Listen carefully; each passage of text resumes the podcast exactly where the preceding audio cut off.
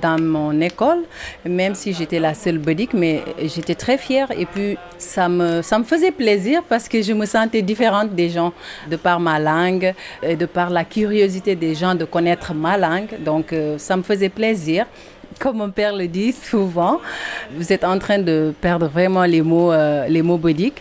Mais quand même, je dirais qu'on est en train de s'efforcer à ne pas les perdre vraiment. Mais on essaie quand même de privilégier la langue bouddhique pour ne pas vraiment oublier certains mots importants. La langue ne va jamais disparaître parce qu'on sera là, on va l'arroser comme une petite fleur. RFI. Grand reportage. Une trentaine de langues minoritaires sont menacées de disparaître au Sénégal, ainsi que la culture et les traditions orales qui y sont associées. Mais différents acteurs se mobilisent pour les sauvegarder.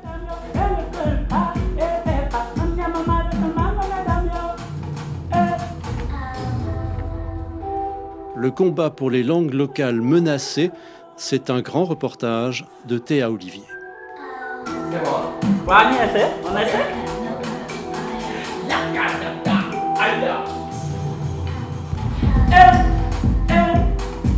Entre les quatre murs d'un studio dakarois, l'artiste et militant Benoît Fader Keita, de son nom de scène Benny Fadi, répète les quelques couplets de sa nouvelle chanson qu'il est en train d'enregistrer en langue meunique, une langue parlée par seulement 3000 locuteurs.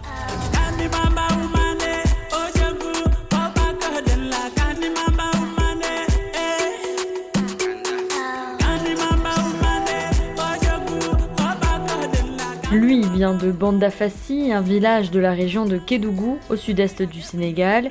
Il se bat pour préserver sa langue maternelle, mais aussi la culture de sa communauté, appelée Bedik. Et pour ça, il passe par la musique électronique.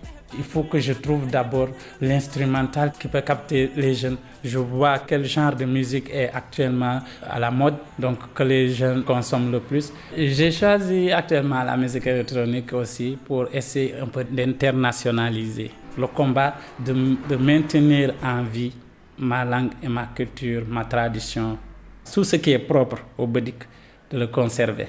C'est ça mon combat. Donc c'est pourquoi moi, en général, je dis aux jeunes, je leur dis que moi, je ne suis pas un artiste, je suis un combattant.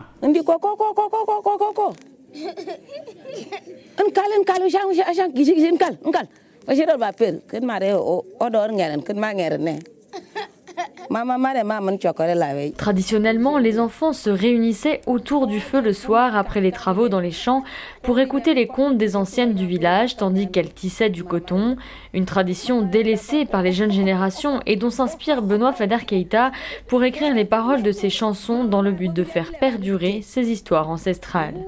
Les contes, les gens, ils ont arrêté. Il n'y a plus de conteuses. Les gens n'ont plus le temps, le temps de, des contes. Les enfants n'ont plus le temps d'écouter des contes. Ils sont à la télé avec les feuilletons dans leur téléphone portable ou bien leurs ordinateurs et à l'Internet qui est là.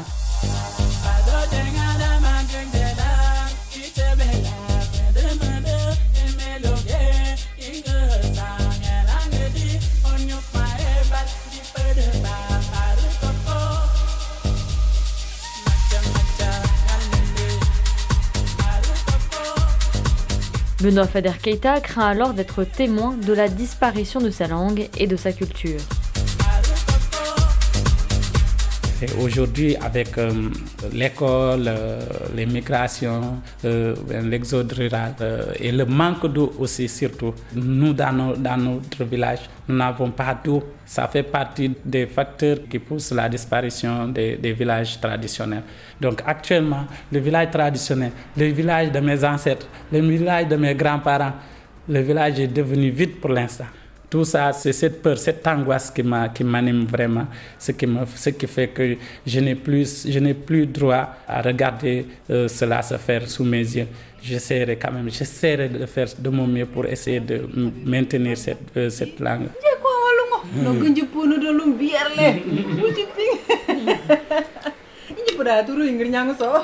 Autour d'un même grand plat, un dimanche midi après la messe à Dakar, six membres de la communauté bouddhique partagent du thieboudienne, ce plat traditionnel de riz gras et de poisson. L'occasion de se retrouver et de parler dans leur langue qu'ils n'utilisent pas beaucoup au quotidien dans la capitale. Mathieu Camara, 63 ans, habite à Dakar depuis 1984 pour le travail. Ses cinq enfants sont nés dans la capitale sénégalaise. Cette année, il a emmené son seul garçon de 14 ans au village pour la cérémonie d'initiation. L'initiation, c'est une première étape de, l'enfant pour la rentrée chez les hommes. C'est très important, parce que sans cela, quand il grandira et il voudra partir au village, il n'aura pas de place. C'est pour parler qu'il pose problème, parce que à la maison, même si on les parle bouddhique, vous savez, quand ils sont avec les amis et qu'on sort là, voilà, des gens nous entourent, d'autres ethnies, c'est ce qu'on me reprochait même au village que pourquoi mes enfants ne parlent pas bouddhique. Vous savez ce qui va nous handicaper Parce que comme nous sommes tous à Dakar et que nos enfants, on les donne à d'autres ethnies, c'est là qu'il se posera problème. Et là, si on ne s'efforce pas de pouvoir prendre les enfants, les emmener au, niveau du village, et là, peut-être on, aura, on pourra sauver l'ethnie.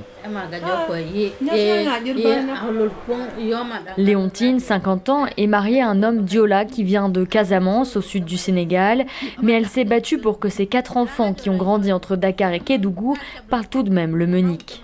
Tous ils parlent bédik correctement. Je suis fière qu'ils parlent ma langue.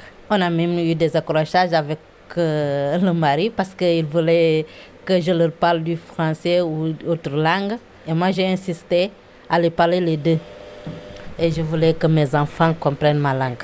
C'est très important pour moi et puis pour qu'ils gardent mon ethnie, il fallait que je, je leur parle le bédik aussi.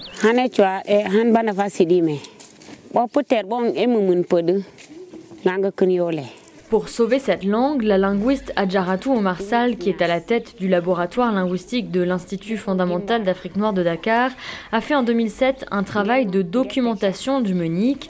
Elle a enregistré et collecté des chansons, des contes, des rites et des cérémonies vediques, toute une documentation à partir de laquelle elle a pu faire la description grammaticale et sociolinguistique du monique, avec pour objectif final de codifier cette langue.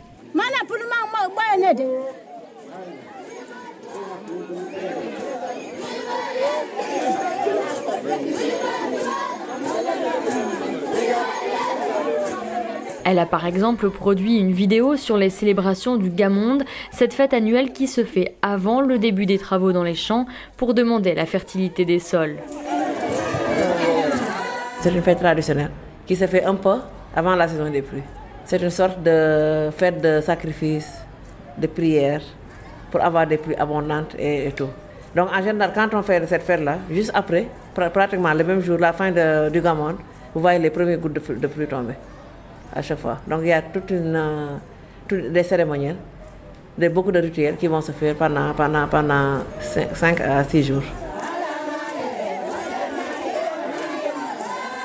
Le Sénégal compte officiellement 27 langues, dont 15 qui sont codifiées, mais à part le meunique, d'autres langues minoritaires sont en danger, expliqua Djaratou Marsal.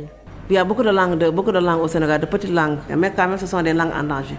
En danger parce qu'il y a la langue dominante, qui est le Wolof et le Poulard, et puis euh, qui leur font perdre beaucoup de leur vocabulaire, beaucoup de leur littérature, beaucoup de leur culture. C'est ça qui fait que la langue est en danger. Par exemple, il y a une langue qui a déjà disparu il y a quelques années, le Bapen. C'est une euh, preuve réelle que des langues disparaissent. Bon, pour les redynamiser, il faut une bonne politique linguistique qui prend en compte non seulement les langues euh, majoritaires, mais aussi les langues, les langues minoritaires. C'est-à-dire en les enseignant dans les écoles c'est-à-dire en mettant en place des supports didactiques, en favorisant aussi la recherche sur ces langues, sur ces, sur ces langues-là, pour empêcher un peu ce, ce déclin-là.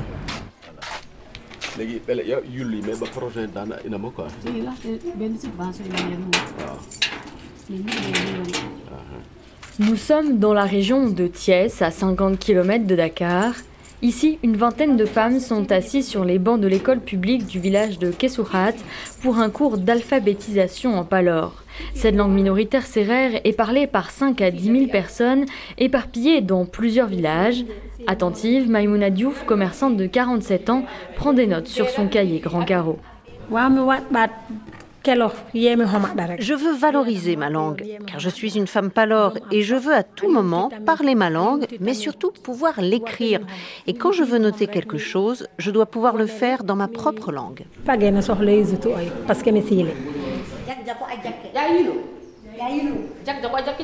Fatou Diouf, enseignante de profession, donne des cours d'alphabétisation en palor le week-end ou pendant les vacances depuis deux ans.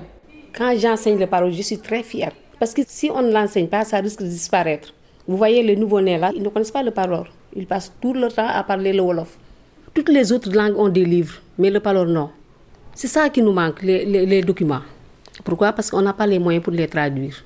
On doit les traduire. Si on aura les moyens, on peut traduire les livres de mathématiques, de français, d'éveil, les guides, tout.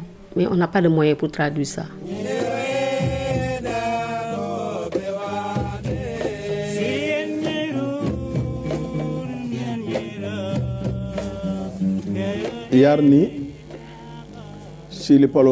Et pour ceux qui ne savent pas lire et écrire, une télévision locale diffuse depuis deux ans une émission en langue palor qui s'appelle Côte Sili. Elle raconte l'histoire et la culture de cette communauté. Une émission animée par Arona Diouf, 70 ans, et figure de Mboul, l'un des cinq villages palor. J'ai fait cette émission pour donner les bonnes informations à toutes les générations, mais surtout à la jeune génération, pour mieux connaître notre langue, notre communauté, nos ancêtres et cette ethnie. L'objectif est de savoir qui nous sommes et avoir la fierté de soi. Mais la langue comme la culture sont menacées alors que certains des villages palors ont été délocalisés pour faire de la place à l'aéroport international Blaise Diagne qui est entré en service en 2017. La communauté a donc été déracinée de certains de ses villages originaux mais aussi mélangée avec d'autres populations attirées par les nouvelles perspectives économiques liées à l'activité aéronautique. L'association des Palors pour le développement a donc été créée pour faire pérenniser la langue comme la culture. Elle a par exemple participé à la codification du Palor ainsi qu'à la formation des enseignants. Ibrahim Assis, le président, reste tout de même inquiet pour sa langue. les menaces sont de divers ordres. D'abord, il y a la cohabitation avec les autres langues, l'urbanisation également aidant et les nouvelles populations qui viennent avec d'autres cultures, avec d'autres manières de voir le monde et la globalisation ou la mondialisation font forcément que les langues minoritaires ont tendance à être phagocytées par les, les plus fortes. Mais si une langue disparaît, c'est aussi sa culture qui risque de s'éteindre, ce qui préoccupe Ibrahim Assis. La plupart des palors, c'est des musulmans. Il y a des rites et des cultures qui tendent à disparaître euh, du fait de l'islamisation parce qu'il y a un des pratiques que la religion musulmane n'encourage pas. Euh, ou bien parfois une interprétation de la religion fait que des fois on a tendance à abandonner certaines pratiques. Par exemple, quand on organise des séances de tam-tam, il y en a qui vous diront que bon, la danse est bannie par la religion musulmane, la musique est bannie par la religion musulmane. D'autres vous diront que non, pas du tout, etc. Bon, maintenant, cette contradiction-là ou bien ce grand débat-là fait des fois que d'autres préfèrent tout simplement abandonner donc voilà, forcément, on devient une société hybride. Et on emprunte de l'autre, on écoute l'autre, et voilà. Tout commence à être dilué. En 2010, la linguiste et descriptiviste Anna-Marie Diagne décide de travailler sur le palor quand elle découvre que cette langue est sur le point de disparaître. Il y a certains villages qui ont complètement perdu la langue. Il n'y a que les personnes très âgées qui la parlent. Et donc la langue dans ces villages risque de disparaître avec elle. Il y a aussi la pression du Wolof qui est de plus en plus forte. On le voit même dans le vocabulaire. Certains verbes, alors ils ont toujours euh, les, déclinaisons, on va dire, en, en palor, mais c'est le, verbe wolof qui a remplacé le verbe euh, en palor. Et ils ont été impactés par l'aéroport de Dias. Donc il y a un afflux de population, euh, on va dire, extérieure qui arrive. Donc la langue véhiculaire va de plus en plus être le, le Wolof, ça risque d'être une langue qui va être utilisée uniquement dans les villages ou simplement dans le cercle familial. Et plus vous rétrécissez euh, l'ère d'utilisation d'une langue, plus elle est en danger. Sortir les sons qui vont aboutir à des lettres, décrire la grammaire et la syntaxe, instaurer les règles de découpage des mots, tout ce travail a permis de participer à la codification du Palor, dont le décret est prêt mais qui n'est pas encore signé par le président de la République, assure la chercheuse Anna-Marie Diagne. Une fois qu'on a sa langue codifiée, ça donne déjà une reconnaissance au niveau étatique. Et surtout, ça donne également un certain nombre de droits qui ne sont pas toujours respectés pour des problèmes, pour des questions de logistique à mon avis. Mais en principe, tous les textes de loi doivent être également traduits dans une langue codifiée. Par exemple, à l'Assemblée nationale, une langue qui a été codifiée a le droit d'avoir un interprète. Une langue qui a été codifiée a le droit d'avoir un enseignement au moins euh, à l'élémentaire dans sa langue. La langue peut être enseignée à l'université si on trouve le personnel qu'il faut.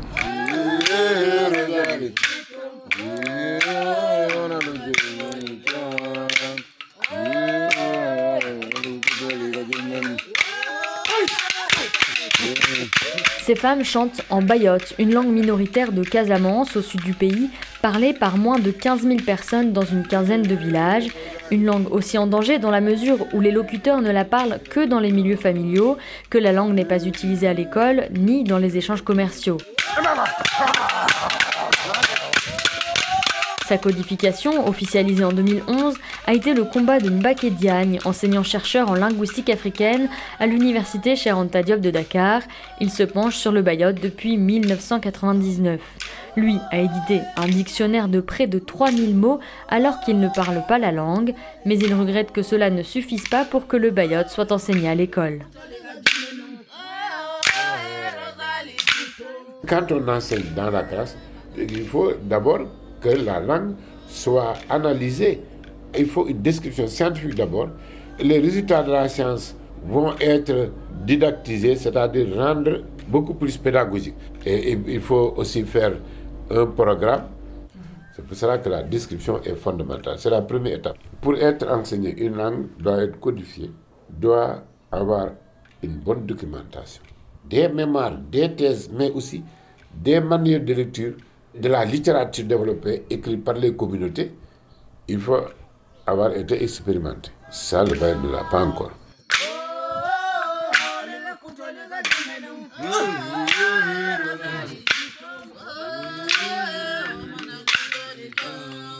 Diagne a alors formé la relève pour que des étudiants fassent de nouvelles thèses sur le bayotte, afin qu'un jour la langue puisse être enseignée à l'école.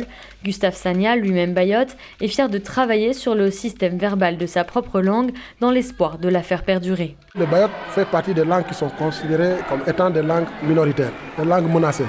Donc aujourd'hui, si les gens entreprennent pour sa sauvegarde, c'est-à-dire d'écrire écrire sur cette langue, ceci permettrait de conserver et de garder cette langue à long terme. Aujourd'hui, je pense que le gouvernement est là-dessus, c'est-à-dire faire la promotion des langues nationales, des langues qui sont codifiées afin qu'elles puissent être enseignées dans les, classes. Je pense que le bailleur pourra faire partie. S'il y a des, écrits, s'il y a des ouvrages qui sont déjà faits sur ça, donc euh, ceux-là qui vont les utiliser n'auront pas de problème. Oh, oh, Nicoli Nicoli et puis, Anibuyana, Langarewol. Oh, Nicoli Nicoli et puis, Anibuyana, Langarewol. Pour le moment, seules six langues nationales majoritaires, dont le Wolof, le Peul ou le Serer, sont en phase d'expérimentation dans les écoles.